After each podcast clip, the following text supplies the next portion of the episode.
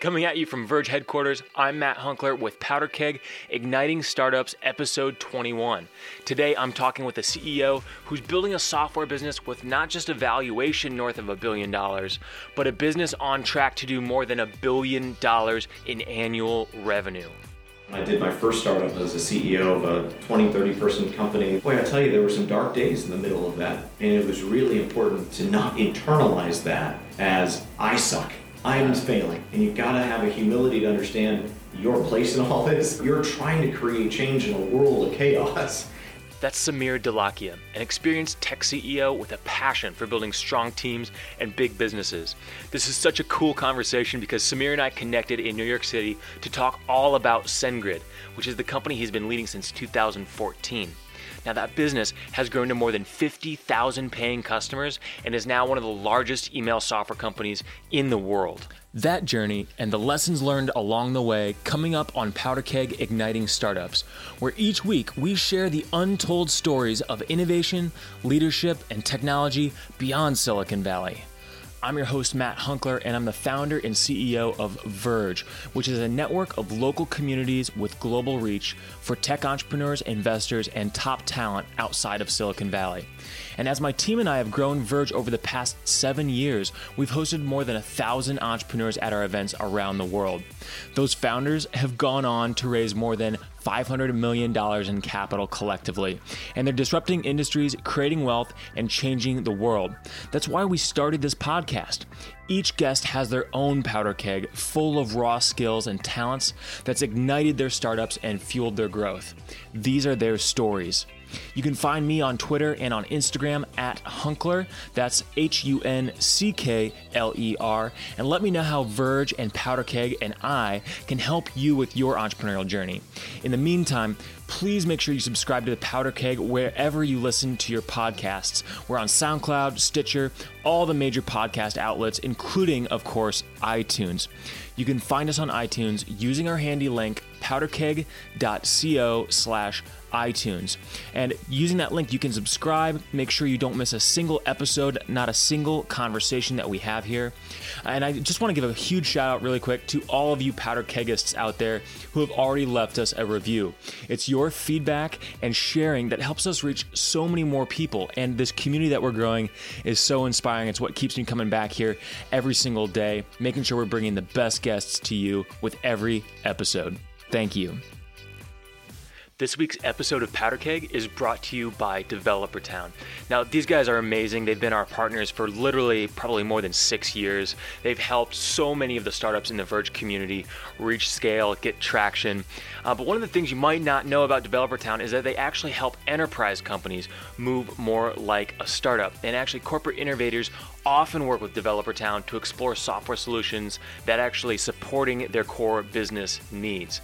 Now, by leveraging their years, literally years of experience working with startups, Developer Town is able to help companies better understand the viability of potential software solutions and quickly bring them to market. So, so important. Developer Town has created a proven sprint to market process so that large enterprises can move like a startup. You can find out more about them at developertown.com slash powderkeg. Again, that's developertown.com slash powderkeg. Check them out. Developer Town. Start something. I'm so eager to dive into this conversation with our guest today, but first let me give you a little bit of background because I think it's going to provide some helpful context for understanding the stories and advice that are shared in this particular interview. Our guest today, of course, is Samir Dholakia, who has over 20 years of experience in successfully bringing high growth, disruptive cloud and enterprise software products to market. He, of course, is the CEO at SendGrid, which is a software platform that sends literally more than a billion emails per day through their technology. They have over 1.7 billion unique recipients and have more than 50,000 paying customers. Prior to joining SendGrid, he served as the group vice president and general manager of the cloud platforms group at Citrix, huge technology company. And prior to that, he worked for 12 years at Trilogy, where he held key leadership roles in sales, business development, product management, and helped grow that company from a startup to a $300 million technology technology business. He's got his bachelor's and master's degree from Stanford University and an MBA from Harvard Business School. He's got that technical training and sort of the more traditional training, as well as literally decades of experience in the software world. In this interview, we talk a little bit about email and the state of email software, which is particularly interesting because it's a market you might not understand exactly just how big the implications are onto everything else from social media to other marketing platforms to just how we do business day to day. But we also talk a lot about building company culture and how to lead as an executive, whether it's at a startup or at a high growth enterprise company. We are going to cover a lot, so I hope you guys are ready for this. Let's set this thing off. Uh, Samir, thank you so much for taking time out of your day to connect with me here at WeWork in New York. Have you been here before? I have not. I have not, but this is cool. What a beautiful setup. It's pretty awesome, right? Yeah, yeah. This is great. This is, I think, our fourth meeting room we checked out this morning for, for this interview. I think we found just the right one. I feel like Perfect. Goldilocks and the Three Bears. Our porridge is good. I'm excited. good. Well, I'm here to ask the tough questions, Samir. All right. Um, Shoot. So I'm gonna I'm gonna put you on the Bright defense right right off the bat, Go right? ahead. Hit me. Um, clearly, email is dead from everything I've seen from the headlines. Clearly. Uh, how, well, how do you uh, how do you deal with that? Being clearly in a dying industry and Yeah, and, it's- and struggling to take advantage of, of a dying industry. It's so it's so challenging. I tell you, uh, it's remarkable. Our email volume um, year over year is only growing fifty percent. It's clearly it's dying. Right. um, it's remarkable that uh, you know that. There's no question that that perception is broad. I get it every time we talk about the business um, to folks that are outside of the world uh, of email, Mhm. and so totally understandable. You know, I'll hear questions like, "Well, gosh, you know, my my teenage kids, you know, they only text. They don't even know what email is, or they're on Snap, or they're on Messenger, or whatever."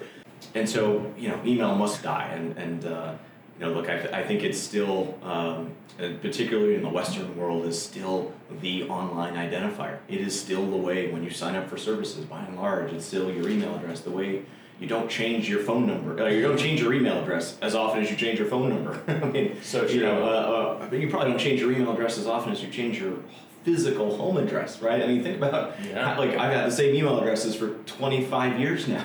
Like, Wow. You know, you know, right? Like it's it's not something you um, you change a lot. So. Um, Well, you guys are sending more emails daily now than tweets on Twitter. Is that a correct stat that I I over heard? two times the volume. over two times the So volume? we send- not just over, but more than twice. by a lot, by factors. Wow. Yeah. So it's 1.3 billion emails every day. Wow. uh, which is about two times, more than two times the volume of Twitter, about half, which is about half a billion tweets a day. Jeez. Um, and we're touching 1.7 billion unique email recipients, which is like basically, you know, plus or minus half the world's online population. Uh, you know, we're doing that on behalf of nearly 50,000 paying customers. Uh, It's good to have paying customers. yeah, which is also helpful.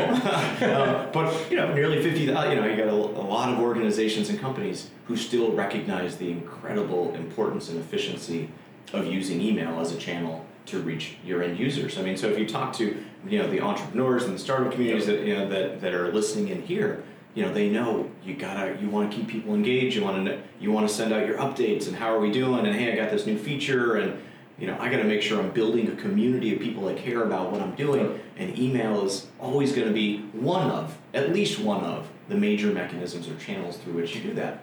And um, does that mean that new modes of communication, whether it's you know a push message to your phone or an in-app message in a mobile app or a browser notification on a desktop, uh, aren't important? Of course not. You know, in our our view, it's an and, not an or Absolutely. you know uh, but but if you were to ask most marketers you know what do you use what's the most uh, roi efficient channel for you to use to go reach your your users subscribers customers consumers whatever um, they're calling it, it they'll always cite email Always. Absolutely. you know it's, It's definitely the most powerful channel for our community at Verge and, and the Powder Keg podcast.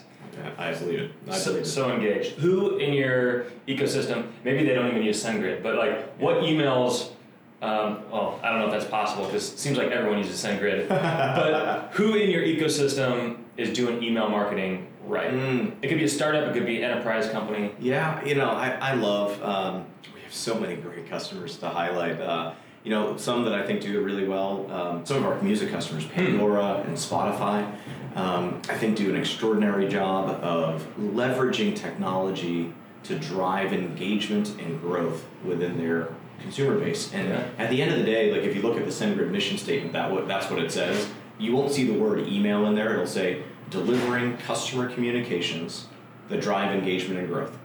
And hmm. because the email channel is just the channel, but the end goal that we want to orient the, our entire company around is the reason we do what we do is to help our customers engage and grow their business. Yeah. And so in the case of like a Pandora and a Spotify, what those guys do brilliantly is take in a gazillion different data points. That's a lot of data points. A lot. Of, I mean, gazillion, you know, it's a very technical term. Yeah. A gazillion data points to figure out the next email I'm going to send Matt about what he should listen to next Yeah. is going to incorporate, you know, what you've been doing in their app, what songs you're listening into, you know, what who else does Matt look like, and what are they interested in, and then they tailor that email mm-hmm. specifically to you based on everything they know about you, Yep. and then they send that through SendGrid. And I just think that they, you know, of course, everything about it is great in terms of the layout. It's beautiful, the, the imagery, the the text, the taglines, and the subject, the subject lines to get you to to go into it in the first place. They do a great job with all that. Uh, but I think that what's most compelling about it is that they've found a way to make it very personal and tailored. And at the end of the day, as we move forward and as uh, to get the most out of this email channel and this generation, it is about being specific. It's about feeling like you're getting a personal conversation via that email, and you're not one of a lot of people receiving the same generic message. Um, I think the people that are using email marketing well are recognizing that. I think those are two examples of people that are doing that.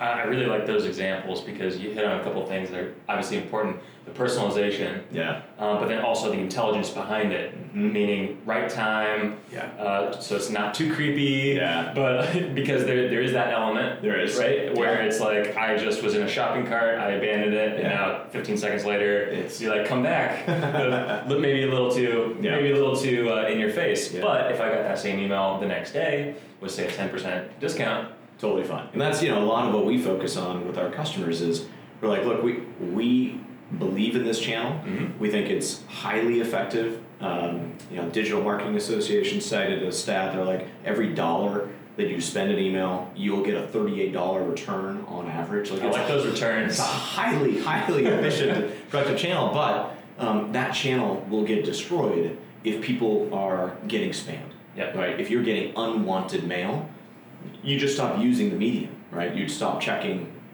And so we're really vigilant about our customers sending wanted mail where we watch their uh, engagement rates, opens and clicks, their unsubscribes. How many people are saying, nope, I didn't want this? What percentage of the time are the ISPs dropping the mail coming in into the spam folder? And if those numbers get out of a very small tolerance, very like single digit, tiny percentages, we will actually terminate customers. We fire 15% of customers of any given cohort in a month based on our, our, our view of the signals. You're not demonstrating best practices in how you're using email. It's not engaged, wanted mail. Yeah, And- I, I want to make sure we dive into that because I'm, Yeah. I'm sure you've got a ton of perspective on that, from deliverability to uh, engagement. But I'm, I'm curious to know, uh, as a founder, Yeah. right? Maybe you at a startup. Email, you're saying, is the most engaged marketing channel. I, I would corroborate that. Yeah. But as a founder, I'm making sure payroll happens. I'm Yeah. making sure, Yeah. uh, you know, people are, are getting engaged with the company, Yeah. making sure customers are taken care of. and you're telling me I need to also do email marketing. Yeah. Uh, talk to me about how startups can start to leverage email marketing if they're not doing it, or maybe they're barely doing it. Yeah, just getting started. You know, one of the things we're, we're doing a lot, and, and SendGrid is a company that literally was built on startups. Yeah. Like that's how uh, we, it, and they remain our lifeblood. So It came out of TechStars Accelerator, We right? started as a, Yeah. as you know, obviously a startup ourselves, 2009 through TechStars. Incredible uh, kind of training program for our founders, who are three developers who faced the same problem. They were trying to get started up, and what they, the, the experience they had had in previous companies that that perhaps some of your listeners might have uh, experienced back in the day was every single application you build, every website, e-commerce, what anything you're going to go try to do. Um, is going to have to communicate with the user in an automated fashion. And so these developers were like, God, you know, we wanted to build this e-commerce business back in the mid 2000s, and I had to make sure that when they signed in, I could send them a confirmation email. If they forgot their password, when you hit that forgot password button, the app has to do something. It has to Yep. send an email back. Or if they click buy, it has to send them a, a, a receipt, right? Like, in, in order to do that, they had to go set up the email infrastructure in the back end, and the complexity of that is just bizarrely, you would just wouldn't think that that's, why would that be a hard thing to do? You gotta go set up servers and understand the SMTP protocol and understand what an SPF record is and what is DKIM signing me. Like literally, it's like Yeah. this random, Yep. you know, black art of email. Yeah. the average developer, to your point, and founder that's trying to build a business care less about. They're like, I don't want to learn all this random esoteric email crap. I just want to get the email. I want it to work. I just want it to work. I just want Yeah. to get there. And so the founders are like, okay, I got to get this right. We're going to expose our API as a service. So the founders and developers, like your uh, and and um, uh, startup CEOs uh, in your listener base, are like, okay, we got to make this simple so that it's just not a. They need to worry about all the other things you described. Yeah. Not making sure that the email gets to the inbox at a basic level for transactional stuff. And so where we start with startups always is plug our API in for the automated system generated emails. It takes no human involvement, and I know you've got 90 other things to do, so just make sure your developer plugs in our API in the back end so that anytime they're doing something um, on your site or in your app and on, that can be a system triggered thing. Now, as you as the startup kind of moves along its life cycle and CEO starts to you know what the idea is taking fold, then then it really is now okay. Now I can take advantage of this channel. How do I start to engage people in and around this business, my customer base, either for acquisition or retention? And that's really how you think, you know, I kind of split it into those two buckets of are you going to use the channel to acquire more customers, uh, or is it about those that have already been engaging with you and you want to retain them and get them to come back and buy more Yep. uh, or engage more? Um, obviously, we believe you ought to use email channel for both. And it's just a question of where you are in your life cycle. For a startup, you're probably going to be um, very focused on the acquisition side. How do I get more people into the house to understand what I'm doing? Yeah. and then over time use retention. So we added a capability on top of our um, automated system generated uh, API based infrastructure that is a email marketing application. And so that thing is just super simple for developers, um, uh, sorry, CEOs and founders, like literally startup CEOs. We have a percent. We everything we do at SendGrid we do by personas. Yeah. Right? User personas. Let's build for that person. So we have a persona named Jared, who is our startup CEO.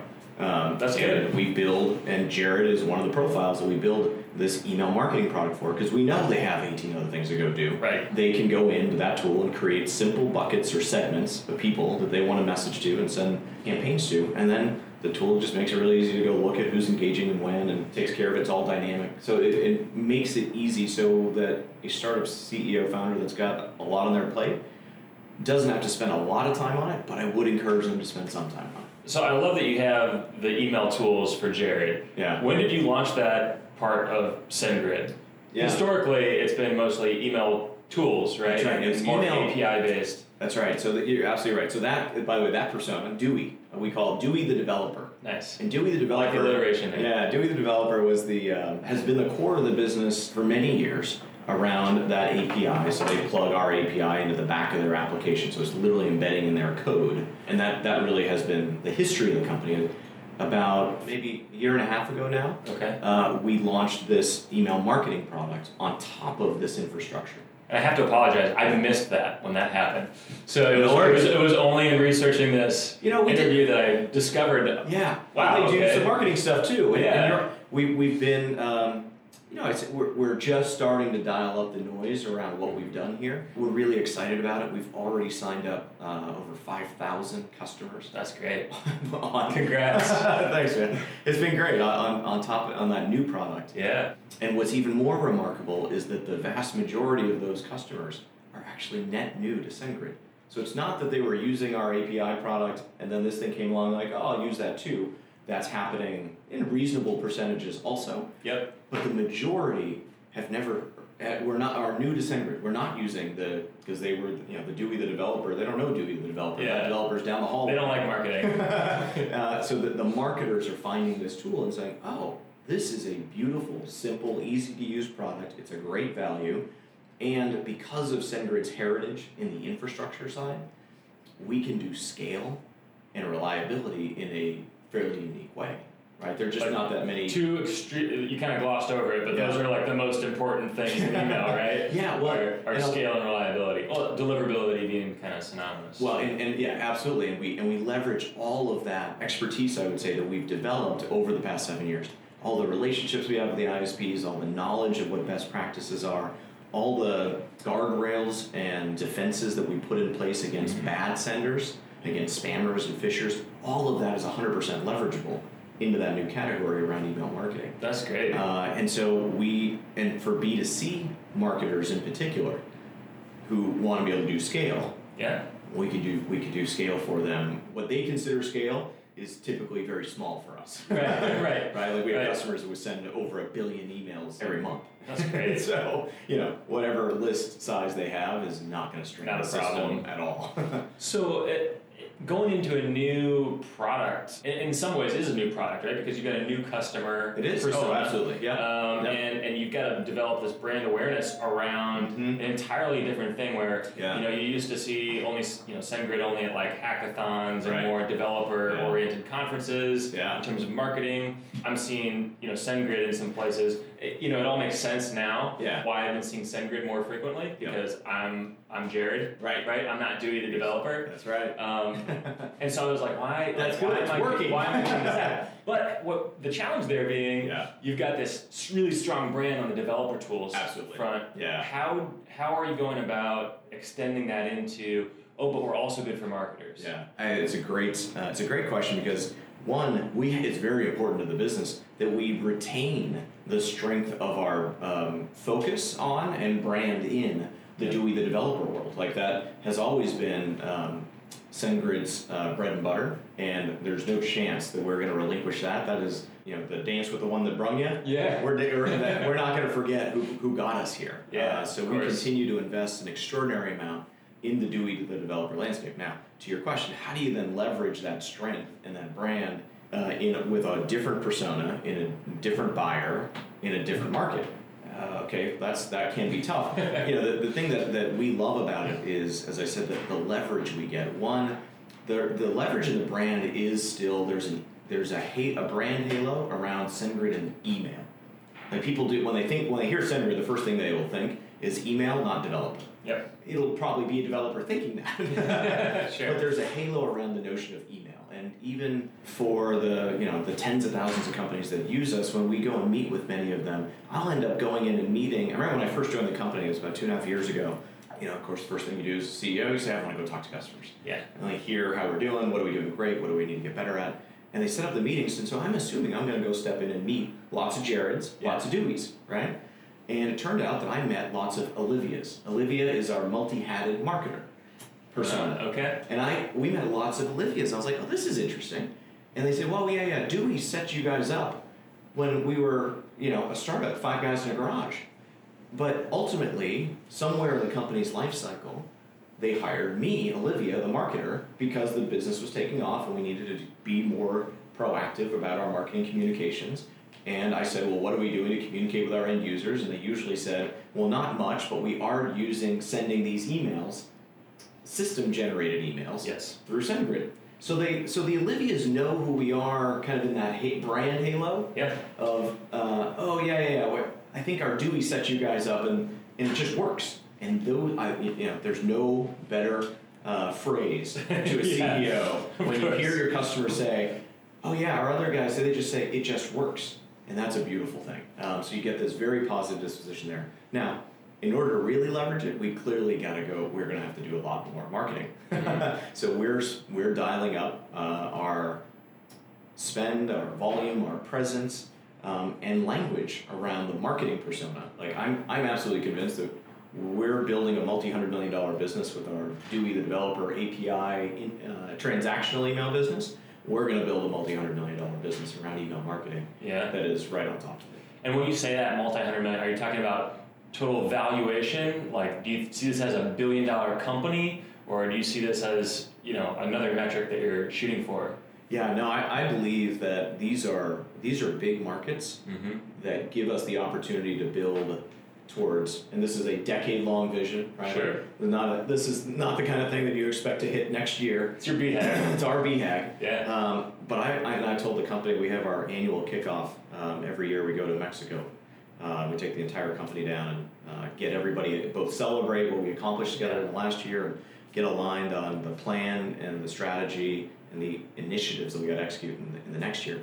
And as part of that that trip and that messaging, we've got to move beyond a, a view towards a BHAG that was let's create a, a billion dollar valuation company towards a BHAG of we're going to go create a billion dollar revenue company. Wow. And it's going to take us a decade or more. Yeah. I don't know how long it's going to take us, but that's where we're going because the markets that we play in now Mm-hmm. and that we can envision extending to over the future, we'll absolutely be able to build a billion dollar revenue company. It's on us. Yeah. Opportunity's there, Yep. and you know whether we get there or not is entirely dependent on our execution. Um, but the but the opportunity is there. It's an exciting goal. Yeah. And I, wa- I want to come back to the team team section of, of what you just Yeah. talked about because taking the whole team of what like 350 employees Yeah. uh, to Mexico is um, I don't think every tech company is doing that kind of a retreat. Uh, so I want to make sure we talk Sure. about that. Yeah. But you talked a lot about the markets, right? Yeah. And how the market is moving. Um, are there other markets, maybe in entirely different industries, maybe it's not even in tech, Hmm. that you could correlate to how email is evolving in the marketing world? Yeah. um, so I'll, I'll, I'll tell you the, the, the macro storyline uh, or, or I guess picture that, that I, I orient to and again shared with our uh, the whole company when we talked um, at our kickoff was about the history of enterprise software. So you know, if I zoom out for a little bit on Yeah. to your point about like how other markets evolve and how is that how can that be instructive to uh, SendGrid and our strategy. Um, you know, in the macro, uh, when I, if you take a look at enterprise software over the last 30, 40 years, it has had a history of creating multiple multi billion dollar revenue businesses within every business function. Okay, so started off in like in the late 60s when computers actually were becoming useful and not taking up whole rooms like this. Right. They're like, hey, what are these computer things good at? Oh, they're pretty good at math. They're zeros and ones. How can we apply that to business? Oh, accounting. It's all about lots of math, and we got lots of people with pencils behind their ears. Let's go. let's go see if we can automate some of this stuff. And so every company started to build homegrown accounting software. And then this company called McCormack and Dodge came along in the late '60s and like, hey, we're going to go build a single one, and it's going to be great because we'll get feedback from all of these companies.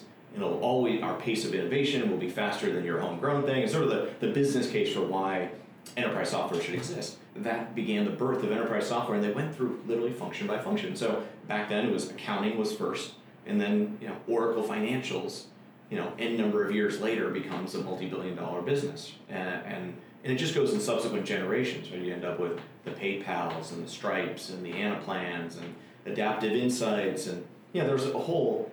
Uh, it just the innovation continues, and generation after generation. And it's usually about every decade or every 10 to 15 years, Yeah. a new crop of multi billion dollar businesses is created in these functions. So, first, finance, Mm-hmm. then HR, right? So, uh, McCormack and Dodge, late 60s, then they're like, oh, hey, these computers are getting better at routine things, like routinized tasks, and they can store data. Somebody said, hey, how about payroll? That's a, like that's a routine thing, happens every month and uh, we can store this information instead of in files, filing cabinets. You know, we're, we're going to put this in the computer. This is really nice. This is really, this, hey, this is kind of cool. Yeah. Like, and, you, and an ADP type company is born. ADP and Reynolds and Reynolds both become multi-billion dollar companies. Yeah. And then another guy named Dave Duffield comes along, you know, 15 years later, and is like, hey, there are all these other HR processes. I'm going to go build a company around that called PeopleSoft. And then he gets acquired into Workday. He's like, I'm going to go do this again. Next generation, we're going to go create Workday, right? And so it's just generation after generation. So you go through function by function, whether it's in finance, HR, sales is when I joined in enterprise software in the mid 90s. There were like hundreds of little Salesforce automation tools, Yeah. and a, a company called Salesforce, Feedback. the category, not Salesforce, the company. That's right. Sa- yeah, sales as a function. Yeah. I should say sales as a function. Um, they looked at, and, and there's a lot of Salesforce um, tools like a sales rep being able to track their conversations Mm-hmm. instead of them writing it down in a notebook, now they were going to store it in a in a little tool on on their giant desktop. Yeah. which is what most people had back then. Out of that emerged a company called Siebel.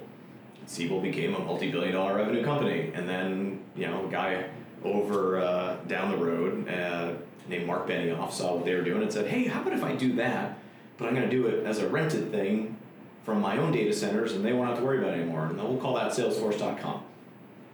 And so you build another multi-billion dollar revenue company, Oh.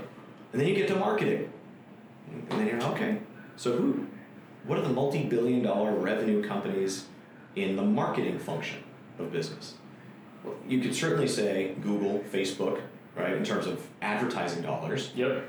You know, first one to go down, by the way, biggest line item in marketing spends advertising. Sure. Not surprising to me that that's the one that went out first. And it's sort of like the HR one. You're like, okay, so what about all the other marketing processes? And so you have lots of companies that have been going down that path. Exact targets, Responsys, uh, Marketo, HubSpot, fill in the blank. Yeah. Um, lots of M&A around this activity. Salesforce buys uh, Exact Target, Oracle buys Responsys, and Marketo goes private, and IBM buys Silverpop, and so this, you know, Adobe's picked up a bunch of assets. And so it's not lost on people that this is where the, the next major multi-billion dollar enterprise software companies will come from. Um, we just think there's a great opportunity um, over a decade-long journey to go create to create the equivalent.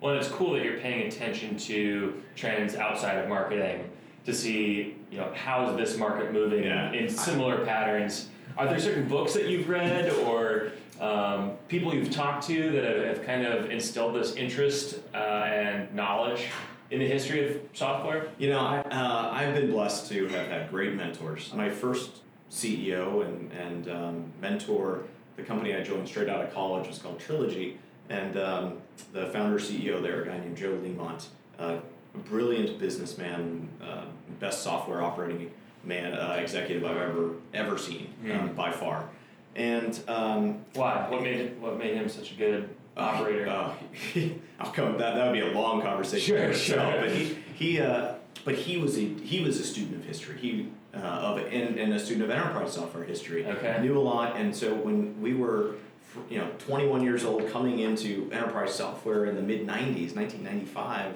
um, he would give us talks lectures on let me tell you about the history of these other companies that came before us and That's really cool. and so I've you know I've always had that great luxury um, of, uh, of learning from software leaders generations uh, uh, ago that would then explain what happened before and what they think is going to happen next, and then you live through the rest of it and you start to kind of form your form your opinion. But you know things that um, uh, made made Joe a distinctive uh, software operator. I think he was he's always and I say businessman in particular because Joe always had a great quote, and I hope this is one that many of your listeners will take to heart, uh, which was, um, Sameer, profitability is a choice, it is not an outcome. Hmm. And uh, he was incredibly disciplined about building a, a great business. And um, I thought it was all about just user growth at all costs. well, that's you know this, and that is some of the differences in the way that um, software and tech companies have been built. And you know, look, so there's certain situations where I guess user growth um, and eyeballs matter if it's going to get monetized via an ad model. Maybe that's the right approach.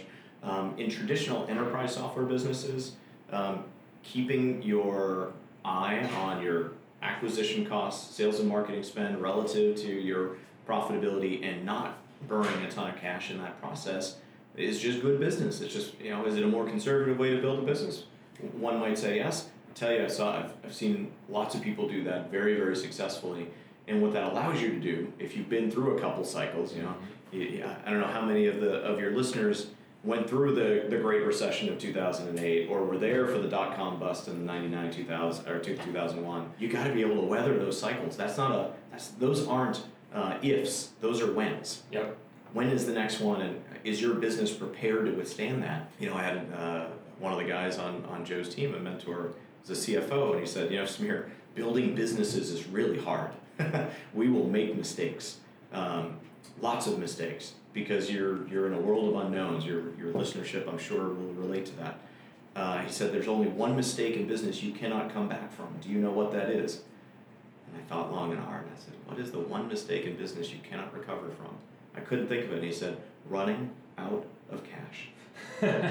Every other mistake you make, you can fix. Truly. Yeah. But you run out of cash and it's game over. Cash is king. Cash is king. And so, anyways, uh, I learned a lot of de- uh, great lessons uh, from from Joe and my trilogy days, uh, and and many mentors uh, subsequent to that. But but anyways, that's where the, the history of enterprise software and that Yeah. passion came came from Joe. Well, I think that's fascinating. Do you have a Do you have a favorite history book? It doesn't even have to be about software Uh, or documentary or oh, see, yeah, I love them all. Yeah. Uh, like some of the, like the Ken Burns documentaries. Those are uh, amazing. Are awesome. I love. Uh, uh, you know, I, I, I do. I love reading the stories of um, um, leaders and um, like biographies of various kinds. You know, so like one I'm, I'm reading right now that I highly recommend to people. I haven't even quite finished it yet. I've got a couple more chapters. Is uh, Shoe Dog. Uh, Yes. the, the memoir of, of Phil Knight. I'm right in the middle of that one All myself. of those are just great. They're, they're just instructive. Yeah. Right? You hear from people who have been fortunate to have accomplished great things. And I think that anyone in the one of the things, by the way, that I love in reading those histories is that the best among them will invariably talk about how they were fortunate, that these other external factors uh, all came together in a confluence of events that they couldn't have orchestrated themselves. They were outside of their control, but thank goodness that they did, and because it was a platform for us to go and accomplish X, Y, and Z. Um, there's a deep humility that I find in reading the bios of the greatest leaders because they all recognize it wasn't just them. as great of a leader as they were, it wasn't them. Why else do you think it's important to be humble, whether you're a leader or or a teammate or um, an investor? Well, you know, I, gosh, I tell you, I think um, uh, with experience, I think life humbles us all. Sure. Um, we find uh, we will all all hit challenges, personal or professional, that you you realize how um, how little you do control, um, how things do uh, are, are outside of your control, how sometimes, um, despite best efforts, things won't play out your way. I think that the humility that, that comes with that is an important recognition. I think one for sanity. Frankly, you know, I was a, I remember when I did my first startup I was I was a CEO of a 20, 30 person company that later got acquired. But boy, I tell you, there were some dark days in the middle of that of that effort, and it was really important um, to not internalize that as I suck, I'm failing, right? And and because you feel that way, and I'm, and I'm sure your listeners that have been started or are or have been startup um, CEOs and founders will will relate to this. Uh, it's it it can it can lead to depression. It can lead to scary places, and you've got to have a humility to understand your place in all this. Yeah. You're you're trying to create change in a world of chaos.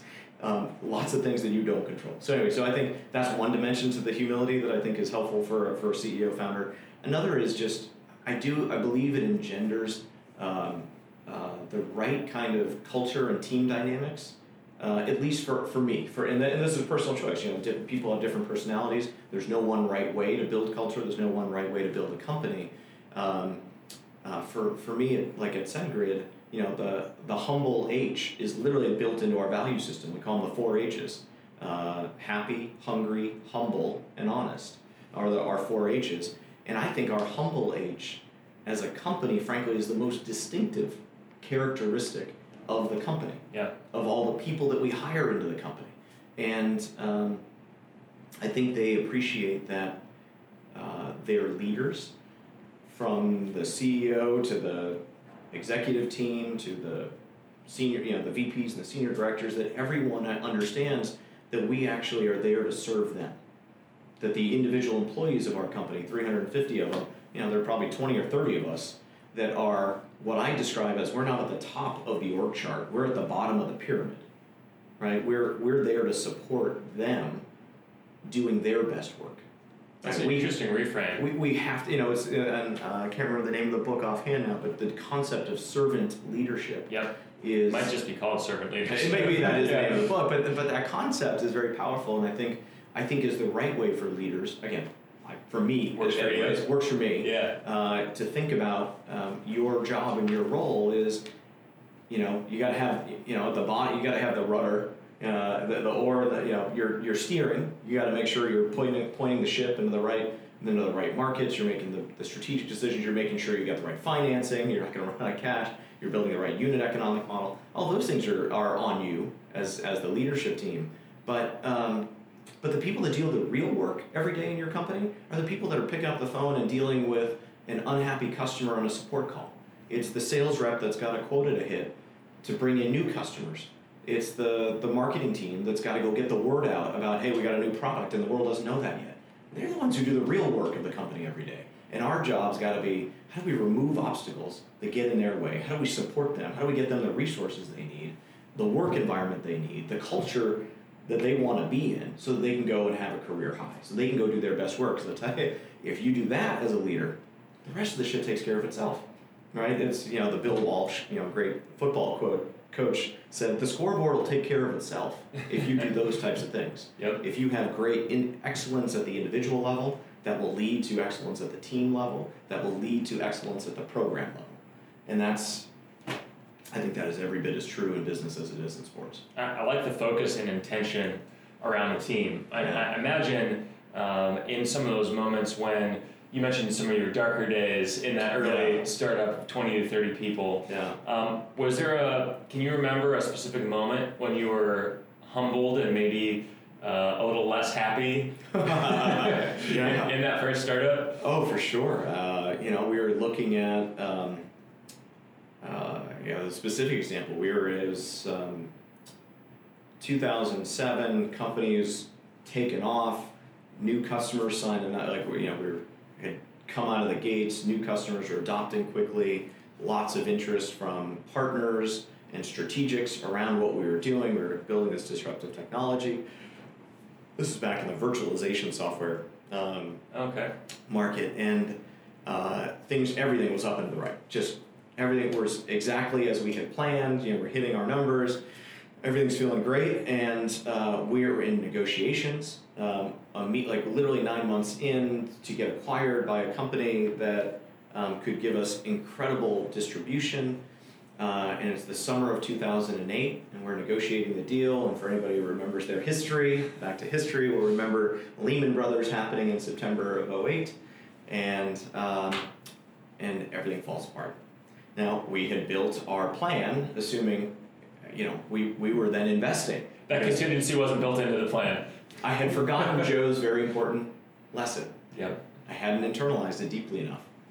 And so all of a sudden now we are in a financing crunch of because it was the Great We Recession. out of cash. And we and we could, you know, like uh, well, we still had enough because you know I learned it enough to not it wasn't going to happen in the next few months, but it was going to happen in the next you know nine to twelve if we didn't come up with a solution. That's scary. Um, and it was a, it was a, those were dark days because you you know again having lived through the dot com bust in 2001 2002 I knew when Lehman happened and this in the fall of 08 I'm like oh this is not going to be short lived this is not that we're going to be in this for a while. I got to figure out an answer and it wasn't clear what the answer was going to be. We figured out an answer. It worked it ended up working out great but but well, talk to me about that because a lot of times you, you, you see point A, yeah scared, humbled, Yeah. and point B, happy we found an answer and a solution. Yeah. What, what were some of the mental games that you did with yourself as an operator yeah to, to get out of that? Well, you know, uh, uh, it's the you know the two things you have to do. I think in, in a situation like that that we we were fortunate enough to be able to execute. One was you get very disciplined on your costs and your spend and everything about that, which we did. Um, and then the other is you get very creative and you try to find okay, what else can, what what else could we do? There's no VC in the fall of 2008 that was going to fund anything. Right. Like there's no there the VC market's shut down, the doors are closed, and so now you got to figure out how else you're going to go do it. Um, you can drive your cost, you know, cost containment is going to help you drive towards uh, a cash flow neutral situation, but not, you're not going to get there overnight um, unless you're willing to, to do something really dramatic, which we still believed in the business, so we weren't. Um, and in our case, uh, we got creative. So in our case, we went back to the strategic acquirer we were talking to and said, "Hey, we both want to get married. We can't get married now, so let's get engaged." Hmm. And our need right now is capital. Your need remains interest in our product and technology. Instead of a marriage, we'll do a, a, a prepaid royalty based OEM software deal. You can white label our product and send it through your distribution channels every time you do, uh, but you're going to give us capital up front and then we'll decrement um, how the, the prepayment. Oh, that is creative. perspective. So you get you get creative. You figure Yeah. out ways of doing it, but um, but there but it's not easy. And I'll tell you, in between the you know I just summarized that in three minutes. There's probably about six months, nine months of um, of pain and dark days around Yeah, that. Bet it felt good to get out of the valley. It did. It did. Yeah. And I'll tell you, when, when I talk about life humbling you, it makes you appreciate the good times all the more. Yep, that much happier. That much happier. That much happier. So when things are, you know, uh, everything is up and to the right, you're like, wow, this is really special. I'm going to enjoy this. Yeah, Because you know that there's the possibility is always around the corner, so you better keep. Uh, it, it keeps you both enjoying it and it keeps you with a healthy bit of paranoia to make sure that you're looking for what could be around the corner uh, this time that I wasn't prepared for last time. well, I'm sure that your experience and your studying of history um, and everything you've done to prepare yourself for this particular venture that you're leading is has a lot to do with SendGrid being up and to the right. Well, I, I, uh, I appreciate that. I, I, I wish I, I would say the, the company, I, I, this is one I feel fortunate to have joined. Yep. Um, uh, a company that had so many of the fundamentals right long before I got here. What were the fundamentals that they had right? Uh, the two that I would focus on, I would say, are um, the business model slash uh, unit economics, Okay. uh, and the two, and the second one is the culture. So, um, uh, and these are two things that I remember when I when I was uh, doing diligence on whether or not I should join the company. Because when you do, you know, when you become the CEO of a company like this, as you as you know, for any time you're in that CEO spot. Uh, it becomes personal. It becomes a thing that you're taking on. So you do a lot of homework before you sign up Sure. to that. Um, and uh, I fell in love with SendGrid with head and heart. Um, the head on the analytically, the, the business Yeah. was extraordinary. Uh, the, the, the thing that it makes the model remarkable, one, of course, it's, it's a SaaS based business, which is dramatically better than the enterprise software perpetual uh, license and maintenance model of, of what I grew up in for the first 20 years. So, Yeah. so that was an improvement unto itself. But, but moreover, even better than that, um, SendGrid's business model enjoys uh, a couple aspects of it that solve for the biggest problems of most SaaS companies. Hmm. So most SaaS companies struggle with two two challenges. One is CAC, your customer acquisition cost, the percent of your revenue that you have to spend in sales and marketing is oftentimes half, like fifty percent. Some some more, maybe some a little bit less, but that's probably around you know 40, 40 to fifty percent is probably the median spend At least for the healthy companies.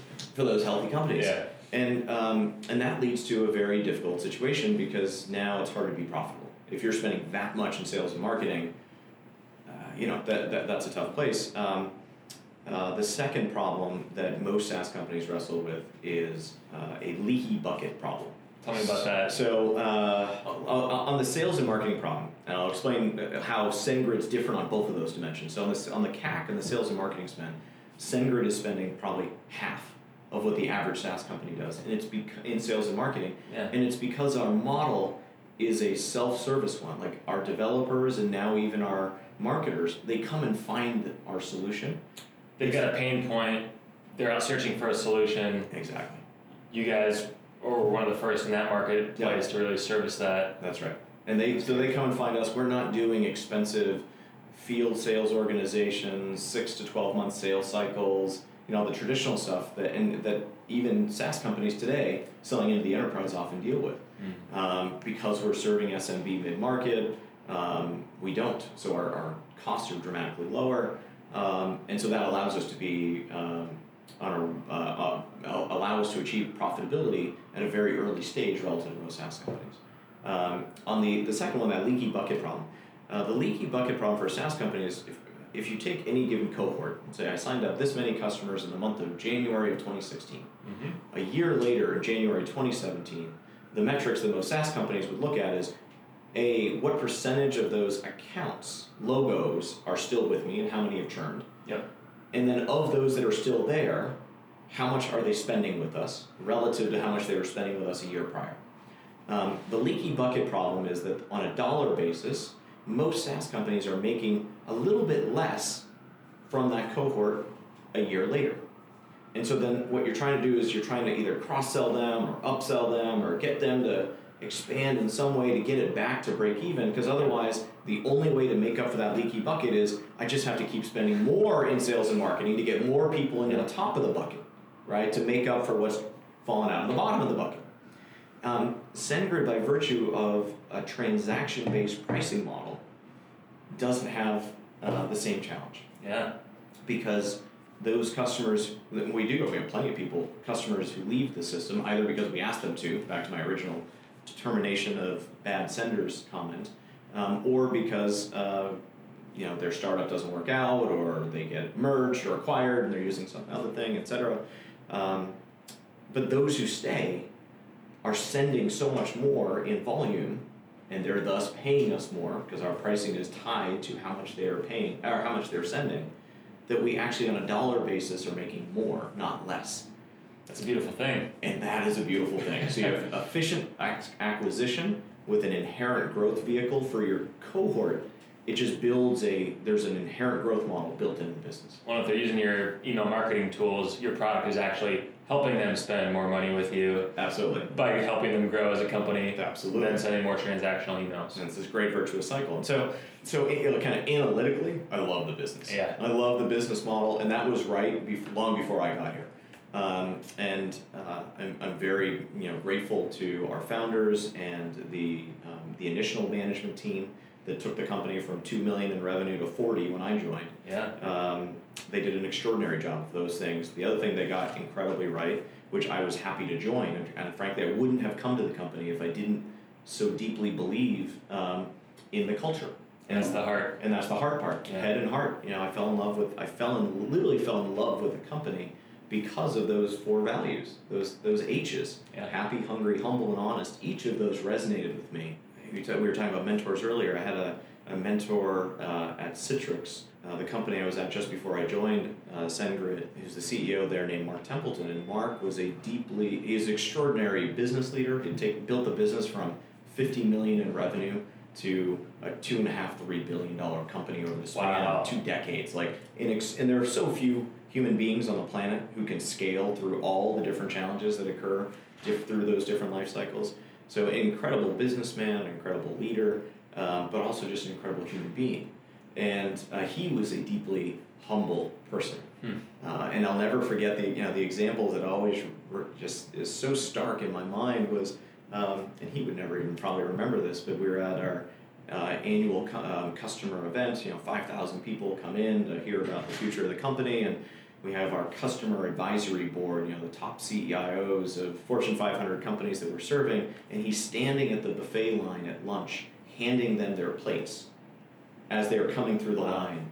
And he never had to say what was obvious to everybody, which was, I am here to serve you, whether not just, you know, physically, metaphorically, in every way, we're here to serve you as customers. And that humility permeated our company this is, by the way, you know, Citrix was a 7,000 person company at the time. Yeah. It permeated the company, and I, and I assure you that Citr- the company's success was in no small part due to that culture and channel partners and customers wanting Citrix to be successful because they appreciated the humility. It was the antithesis of so many other tech software companies who thought it was all about them. Yeah. And that it was about their growth and what a rocket ship they were and it wasn't about serving the customer. So, anyways, these these values that that um, uh, my predecessor and the founding management team imbued into into this company just deeply resonated with me. I saw the power of how uh, humble H can matter to a business and to a, a company that I wanted to work at. How do you try to teach or cultivate or empower the leaders at SendGrid to be more humble? Uh, we talk about it a lot. We talk, and it sounds funny. Well, you brought it up before you even brought up the, the four H's. So yeah, you know, it, it, it, it's just so so core to what we do. I think um, uh, it's it gets so baked in from everything in our interviewing process. we have people that are assigned to interview for each of the H's. Um, and so we have questions that we'll try to suss out. Um, are, are they our kind of humble H or not? Yeah. When they're describing their accomplishments off of their resume, is it I or was it we? Ju- and literally just a pronoun difference Yep. as they're describing their achievements tells you a lot about their mindset Yeah. of, of where they where they are. Um, we hand out uh, at our monthly meetings, um, all hands meetings, uh, what we, our 4-H awards, and the 4-H awards are um, the, gen- the the origins of them are peers nominating their their peers of people that they believe are uh, exhibiting those 4-H values, and we do and they do, we do videos of the nominations of the people that are saying, hey, you know, Carolyn exhibited. Let me tell you an example of how Carolyn exhibited our 4-H's, and I just love working with her for these reasons. And this is she's uh, has been a great steward of our culture, and and we play those videos for the entire company to see, and so they realize this isn't lip service. Like we believe in these values deeply. We interview against them. We celebrate them. We use them in in language in our meetings. Yeah. We will fire against them. Like you know, one of the things in the humble H that's hard is you, we lo- will lose very talented people.